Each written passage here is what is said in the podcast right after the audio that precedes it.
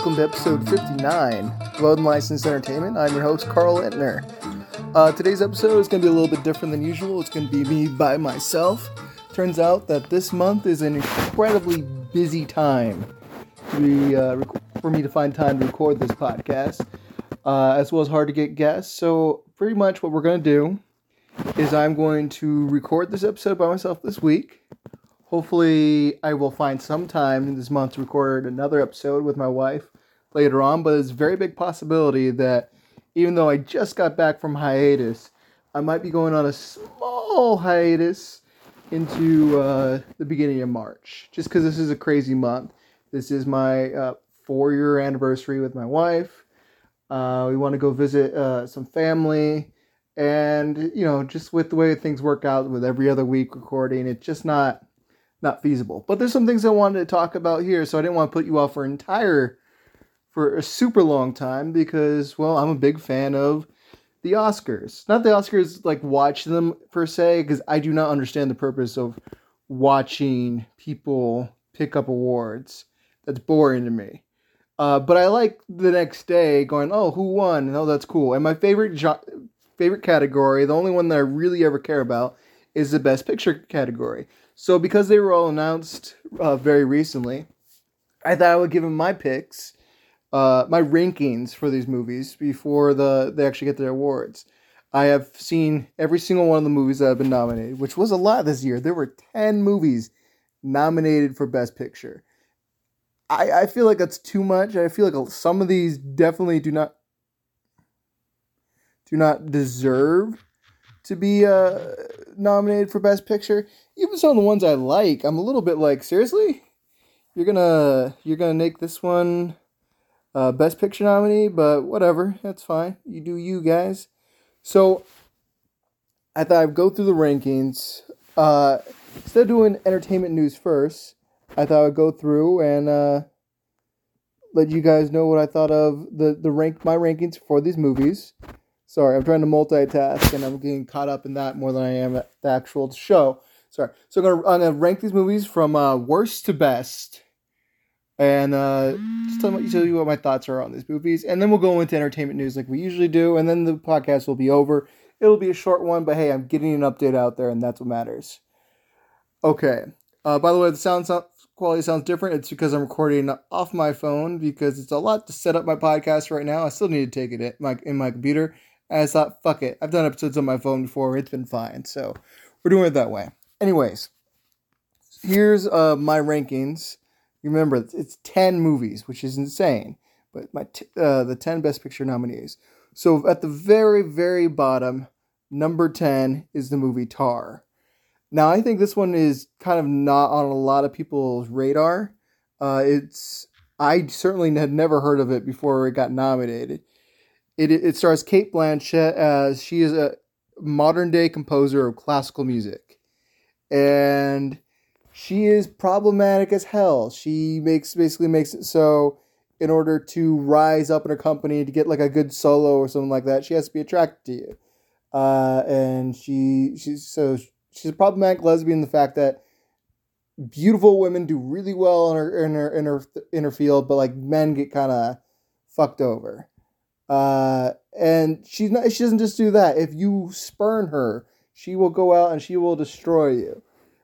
The, it all sounds very good, but the problem is, is it takes a long time to even get to the point where you know that she's problematic. The movie's close to three hours long. You spend the first hour just hearing this person pontificate on how she understands classical music. There is the first 20 minutes of the movie is her getting interviewed by a guy uh, on stage about her thoughts on classical music. And it is literally like the most boring show that I would never watch. And You have to spend 20 minutes just hearing her talk about, you know, in the biggest words possible, what she thinks about this composer, what she thinks about this piece of work, her theories on music and stuff like it's so boring. And the whole movie kind of feels like it takes itself that seriously. Um, there are moments that are very good. There's a point where she is talking to a, uh, she's teaching a class over at some school. I can't remember. I think it's Juilliard, and she's talking to the guy, a, about a, composer. The, the kid in her class is like uh, that kid, like it's college class. He was like nineteen or so. It was like I don't like that composer because of his problematic views. He, you know, he treated women bad or slavery, something like I can't remember. It was a boring movie and I can't remember every detail. But in the scene, she tries to convince him in a very arrogant way why cancel culture in this day and age has ruined your ability to enjoy music. While I actually do agree, like you can't judge people, especially from the past, by modern standards, and I probably would if I liked classical music, I'd still enjoy these guys.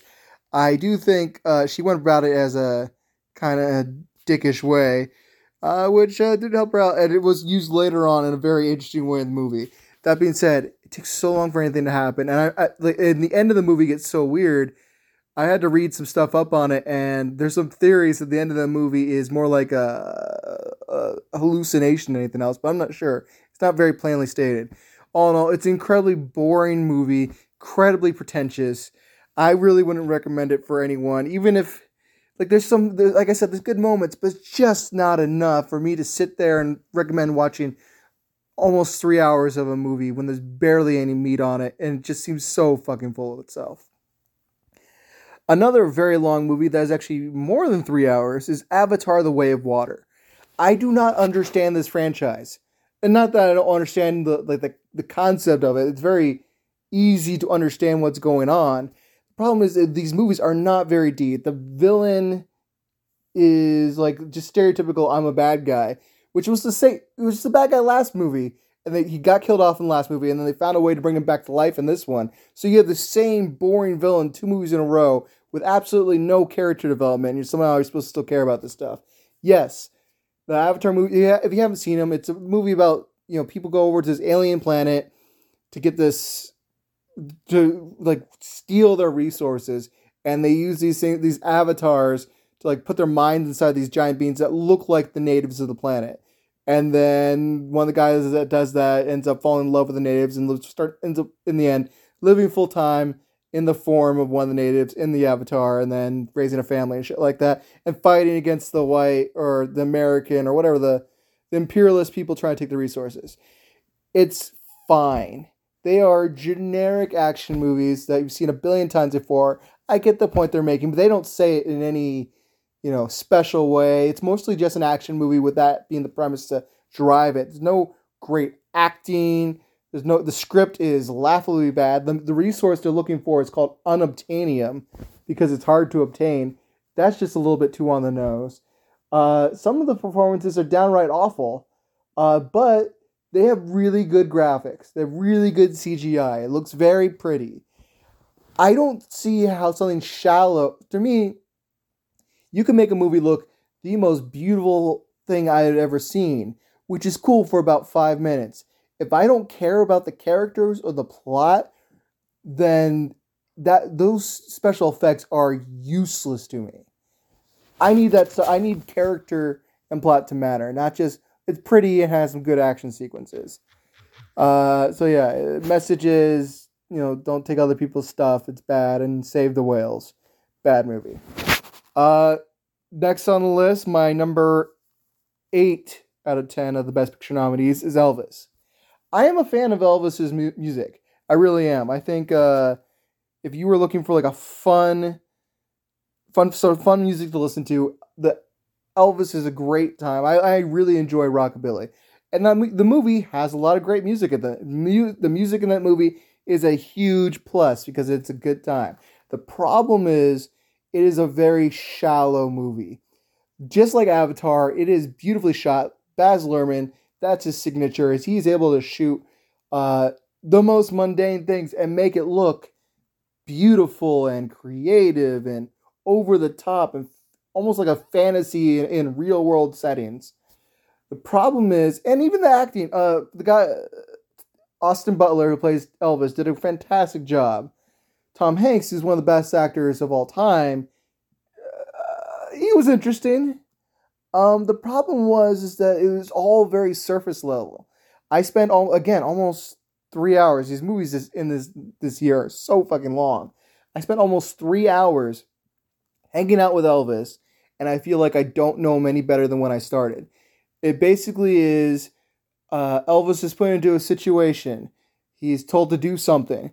He doesn't want to do it, but he goes along with it anyway, and then he uh, goes and does his own thing after he went along with it, and you know fights back, and then they just repeat the cycle over and over and over again. But I never, you never really get much of his personal life. There's a few small scenes. Uh, it's just very, very shallow, beautiful looking movie that just did nothing for me. I wouldn't have nominated it for Best Picture. All these three that I've mentioned so far, I would not have nominated for Best Picture. I, I don't get how they got in there. Now, the rest of these movies, I love the rest of these movies on this list. So this was very hard. Uh, I put down Top Gun Maverick as my number seven choice. Not because it wasn't a great movie.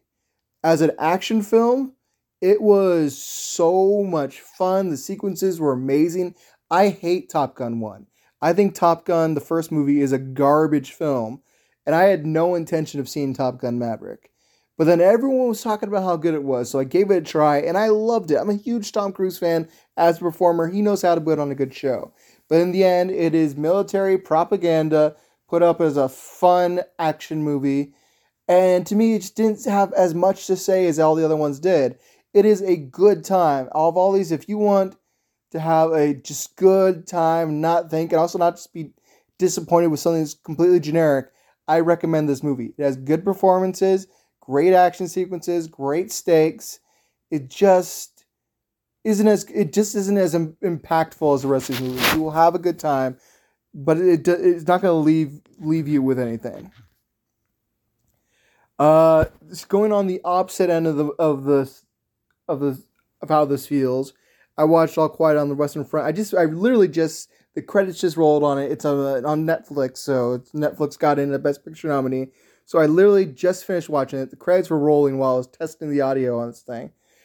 And uh, this is a very opposite Top Gun. It is not military propaganda. It is anti-military propaganda. It's anti-war propaganda, and it is effective although my biggest complaint with this movie is uh, that the characters you don't really feel i never felt like i really knew the characters but the situations were so horrifying and angering uh, that didn't matter it was more of a statement about war and it made you feel uncomfortable and gross and sad and so mad at they like they show the people that are in charge of the wars eating these nice decadent meals and just talking about like you know, I never got to go to war because I'm, I'm so sad because I was born at a time where we had 50 years of peace and now I'm too old to fight. And these guys are making the decisions that are going to ruin the lives of other people. And I had read the book in high school, but I'll be 100% honest. I don't remember it. I didn't remember the ending.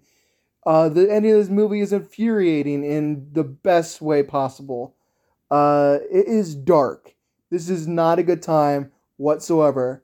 There's no times you're you where it feel, even the, the times where it feels light and happy, you feel the dread of something else is going to happen. Uh, it is a really good movie. It's like if you've ever seen Saving Private Ryan, everyone talked about the first 10, 15 minutes, the D-Day sequence.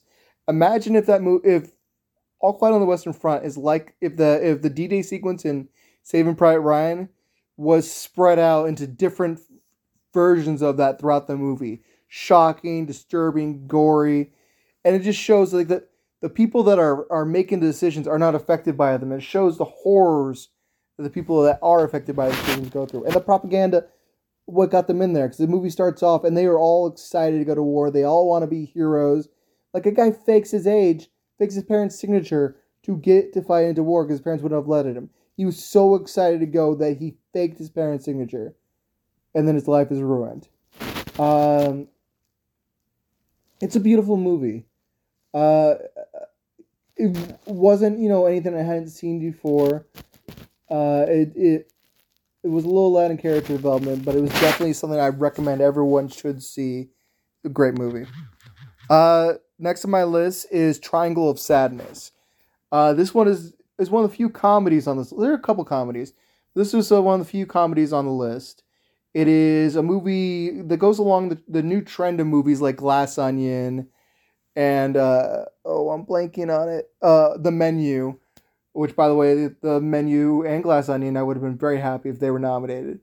About the, the trend of fuck the rich. Uh, this movie doesn't really have a much of a plot. It's basically split into three different parts. The part one, it literally says part. So the f- part one is about a model named Carl, which I can relate because I'm basically model good looks, uh, and his girlfriend Olivia, and they're just problem with a fight they have about money.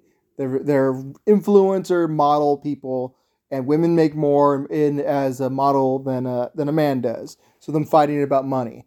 Second half is uh second part is on a cruise ship with a bunch of decadent people and the way that uh, rich assholes that just treat the crew of that ship horribly. This is also where it gets into some of the most gross sequences in there. There's a food food poisoning sequence that is over the top, disgusting, even to me. And I usually find puke in, in movies funny.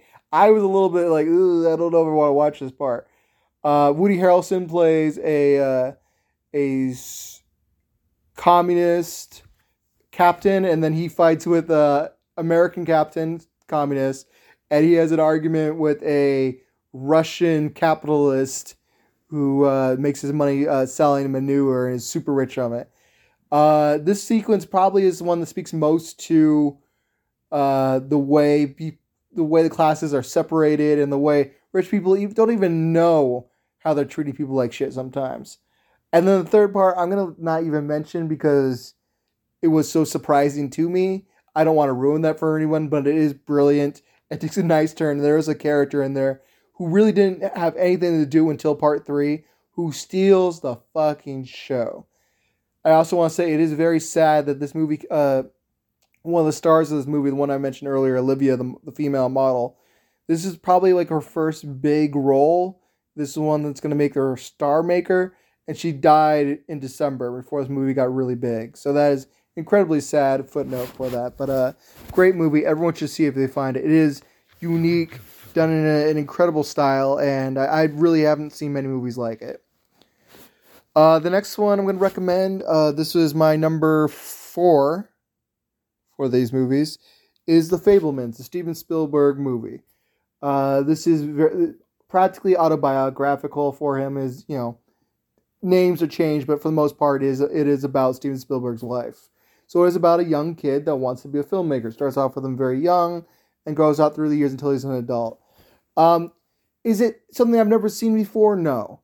But I love movies about people that are passionate about making movies. Uh, there's some very good stuff with uh, the woman who plays his mom. Uh, I'm blanking on her name. I don't have it pulled up, up in front of me because I'm just going through it. I want to say Michelle Williams. Uh, I think she's bipolar or something like that devastating performance of her ups and downs. Uh, Paul Dano as his dad. Uh, you know, earlier this year played the Riddler to such extremes and scariness, and then you see his performance in here as the dad who's just trying his best, who doesn't understand his son and what he's going for. Uh, and then Seth Rogen throws in an amazing performance as well. Judd Hirsch has like one scene in this movie where I was like, okay, he's only one scene, but this guy is going to get an Oscar nomination for Best Supporting Actor, and I was right because his scene is that well done. Uh, there is like a scene of forgiving a bully that I wasn't really 100% on, on board for, but other than that, it's a beautiful movie about a beautiful medium that I love. And I, I honestly think that this one, this one, this might win be the one that wins Best Picture. Uh, I'm rooting for another one, uh, obviously, because this one isn't my number one choice. But uh, I think this one has a big chance just because of Hollywood sure does love uh, movies about making movies. Okay. And uh, let's see what's next on the list. Uh, next one is called Women Talking. This is an incredibly important film. Uh, I have not seen many movies. I don't think I know if I've seen any movie like this. It is about a subject that is very hard to talk about, and I even feel guilty talking about it as a guy in this movie, which very much relates to another character in this movie. They have uh, Ben Whishaw in this movie plays basically the only male character that gets any screen time in this film. Uh, it is about a Mennonite society, about 2005, 2009, somewhere in that time period. And based on a true thing that happened, was that the men would drug the women, no matter how young or old they are, and have their way with them and then they would tell the women that no they were not they they, they were not attacked or anything like that. It was probably demons or uh, they're sinners or something like that. They would gaslight them and make them think that they were the problems and that something happened happening that was no one's fault besides the women's. And then you find out later they found out when they caught one of the men in the act what was actually happening because they've been knocked out every single time since then. And then this movie is about one of those couple of those guys get arrested. The men go out to go bail them out of jail, and the women have two days to decide uh, what they're going to forgive those men. If they don't forgive those men, they are going to be banished. So they have to decide: do they want to stay and forgive the men? Do they want to stay and fight, or do they want to leave before they get back? The, this movie could be a play. For the most part, is done inside a barn and just a bunch of women talking uh, about all three different aspects of what they should do with the religious background on them, internalized misogyny, uh, fear what of the unknown because they've never been outside the community. Uh, it covers a lot, and the performances. Claire Foy is is phenomenal. Uh, Rooney Mara is is great. I don't want. I know it's a movie about women, but Ben Whishaw was so good. Uh, this movie, I cried a lot during it. They don't show anything. If people are worried that it's too graphic, they don't show anything. The movie takes place after the attacks. Uh, but it, it, is powerful, done through just dialogue and beautiful acting. And it's surprisingly also sometimes funny, which you would not think a movie about this subject would be funny, but uh, they did a they did a really good job with it. I when I was done with it, I I was like, this movie this movie needs to be shown to, to teenagers in school. And I was thinking that the first thing my wife said when we walked out of the theater because we went to see it together was this movie needs to be shown in schools. So we're on the same page on that. It is a really great movie. It is not a feel good movie. You will feel miserable watching this movie for the majority of it, with the, with a few exceptions. Uh, but it, it needs to be seen, and uh, yeah, I would not mind if this one won really these top three, top four, I wouldn't mind if any of these won. But uh, it, it's an important movie. It always makes me feel bad for the next ones because I next ones I'm going to recommend are a little bit more on the the lighter side, but have a lot to say as well. But it's much more of an enjoyable film experience for the next two. So my number two pick, and I think a lot of people, this was probably the one that's most seen. Well, well between Top Top Gun and this one, and Avatar are probably the most seen. This one uh, I guess a lot of them have been seen. Three of the movies are pretty big. Sorry. But the next one is a surprise for me because I don't think I ever thought I'd see a movie where somebody was trying to get better fighting skills by sticking something up their ass. I never thought I'd see a movie with that concept in there. Uh, getting nominated for Best Picture, but it's Everything Everywhere All at Once. Stars Michelle Yeoh, and it and and Jamie Lee Curtis and several others who all did great performances. This is probably the most creative movie on the list. Uh, it is a movie where Michelle Yeoh does not get, get along well with her daughter, and then finds out that her daughter is a being that covers every single version of the multiverse, and she is killing off her, the mother, in every version of the universe as well and it is a huge, just multiverse, weird, funny, amazing action movie, but also at its core, it is a mother daughter movie. And the way they take something so fanciful and crazy, by the way, did it way better than Doctor Strange did, a multiverse movie, at a much smaller budget. How they took something so crazy and weird and turned into one of the best movies of the year that I don't know anybody that didn't love it uh, is is fantastic and it's emotional and it's so good. also, there's a raccoon chef, so check it out. Everything Everywhere All at Once is so good. That's my number two choice. And then my number one choice is Banshees of Inisherin. Stars Colin Farrell and Brendan Gleeson. And it is probably the simplest concept here, but the most character driven. Banshees of Inisherin is about Colin Farrell and Brendan Gleeson's characters were best friends for years. They live on this small island in like 1920s, 1914, something like that, Ireland. and they all they have is this little pub there, and there's a war going on just outside, just off across the water, off the island, and it's about these guys who were best friends, and then one day Brendan Gleeson's character decides that he doesn't want to be friends with them anymore. He's too distracting, and he just wants to not. He doesn't want to be friends with them. Doesn't want to talk with them. Lets him know that. Wants him to say, "Never talk to me again." And Colin Farrell dealing with that starts off at a very small, simple concept, and slowly gets bigger and bigger and more. Like it's funny, but it is a dark. It's comedy, but it's a dark comedy that a lot of people just thought was too depressing. I thought it was laugh out loud funny, but I know a lot of people could not take it because it is brutal as well as funny, and some parts are very sad. Some parts are hilarious. Uh, it's made by the same person who made In Bruges, which is another movie I'd recommend. Although I will say some things in that movie have not aged well because it is from 2008, and some things, you know, they push people push the boundaries back then, and some of those boundaries maybe wouldn't push now. But uh, very great filmmaker, amazing performances. Uh, I walked away from that movie like this is the best movie I've seen all year, and I had a hard time. Nothing really changed my mind on that. Uh, my wife would differ. She fall she fell asleep in the middle of it and never finished it, even though it was now on HBO Max. But um, yeah, that's my number one pick. So I'm gonna go through a quick recap. Hold on, I'm just gonna take a sip of water because I'm thirsty as hell. I'm talking for like a half an hour. Hold on. All right. So again, top 10 from worst to best. Tar, Avatar, Elvis, Top Gun Maverick, All Quiet on the Western Front, Triangle of Sadness, The Fabelmans, Women Talking, Everything Are All Everywhere All at Once, and Banshees of Inisherin. Top four, I could I could I could live with any of them winning. Really, they're all just great movies. Okay, now I'm just gonna go into some quick entertainment news, and the show will be over. Okay, first one is kind of a worrying trend. Netflix has followed Warner Brothers' example and began dropping movies, bef- completed movies, before they came even came out. So, like you know, everyone made a big deal about Batgirl got canceled, even though that was almost finished on Warner Brothers. They didn't. they now did that with two other movies. They are starting to cancel shows left and right, even though they're very popular.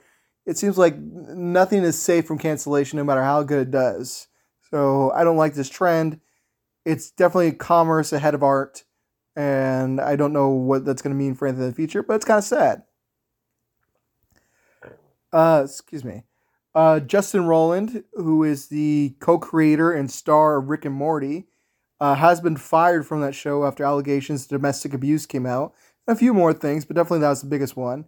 So he was no longer going to continue as Rick or Morty. He did both the voices and his co-creator. But the show will continue. They're going to make a season seven. Uh, I feel like it's possible that that those voices have been made fun of time and time again. And Justin Roiland ha- is um, co-creator. Dan Harmon was the other creator, and he's still attached to it. So I think it will continue. I stopped watching several seasons ago.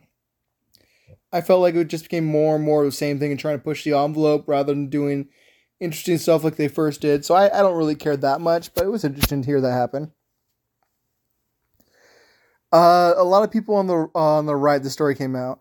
Uh, so 50, uh, I'll explain more a little bit better. Uh, Pink Floyd just had the 50th anniversary of probably their most famous, well, maybe their second most famous album, uh, Dark Side of the Moon. Uh, it's 50 year anniversary, so they put out a new version of the album, slightly changed the album art, and, and the people on the right are pissed off that Pink Floyd is now woke because they're mad at the rainbow on the cover of their 50th anniversary version of Dark Side of the Moon. There's always been a rainbow attached to Dark Side of the Moon. It it it's not they're not doing anything woke in there, but I do feel like Pink Floyd probably is already a woke band anyway. So calm the fuck down. But people get mad about stuff like that. A rainbow on an album cover, and they're like, "No, how dare you! I used to like you, and now you're ruined because you went woke with a rainbow. Calm the fuck down. You're dumb. You should feel bad. All right, uh, next one. Fleabag creator Phoebe Waller Bridge will write and produce a Tomb Raider TV series. They're going to give that a third try. So, what they're going to do is they're going to make a TV series. They're going to make movies that connect to the TV series as well as the games as well. It sounds very overly complicated. I like Phoebe Waller Bridge. She wrote uh, the TV show Fleabag, which was phenomenal. She uh, she she fixed up the script to No Time to Die. She got brought in there and make a punch up on it. The last James Bond movie that was fantastic. She made the first season of Killing Eve, which was the only good season of that show. Uh, she's very very talented, so I'm intrigued to see where she goes with this. And I'll do one more story. I'll probably bring this up again in another episode with a guest because I just want another opinion. So I'm not sure if you ever heard of the Razzies. The Razzies are these awards that, that uh, kind of like the anti Oscars. They're the awards for the worst performances, worst movies, worst whatever of the year. And recently they got in trouble because they nominated a girl that uh, how old was she? A 12 year old actress for a Razzie for her performance in the remake of Firestarter. And a lot of people were pissed off about that. How dare you? It's bullying. It's flat out bullying of a little kid to attack her acting when she's 12 fucking years old. She's not that old yet. And it made me think, look, it's that's horrible. They really shouldn't have done that. That's stupid. But I used to love the Razzies. I used to think it was a funny thing. Now I'm starting to wonder is it ever all right to really just attack someone like that? You can have your own opinions and stuff, but all they're doing is they're trying to make art, and maybe they're not the most talented people in the world, and we're going to throw them under the bridge and make them feel bad for it.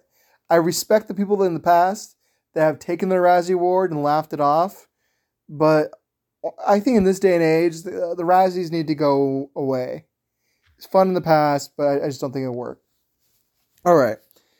My throat's starting to get dry. I've been talking for half an hour. I feel like this is a good place to end it. Uh, thank you so much for listening to a little bit of a different episode than usual. I try not to have too many where I'm by myself, but I don't think that I felt like I had a lot to talk about this episode, so I think it went okay. Uh, thank you so much for listening to the show. Please, please, please, please rate and review. I still only have two reviews on this show. It's been around since the beginning of 2020. Uh, so it's been a while now. And I still only have two reviews on it because I refuse to, to leave a review myself. So if you were on iTunes, just leave a quick two word review to say it's good. I love it. As long as it's a five star review, I'd very much appreciate it. If you don't have a five star review, I don't want to hear it. Uh, please, I'm very small, so I, I don't need anyone knocking me down until I get at least a few more. But other than that, thank you so much for listening. Uh, and we will see you hopefully sometime this month. Uh, if not, I will definitely be back in March. and remember, if you want your entertainment news two weeks late, listen to Unlicensed Entertainment. Bye.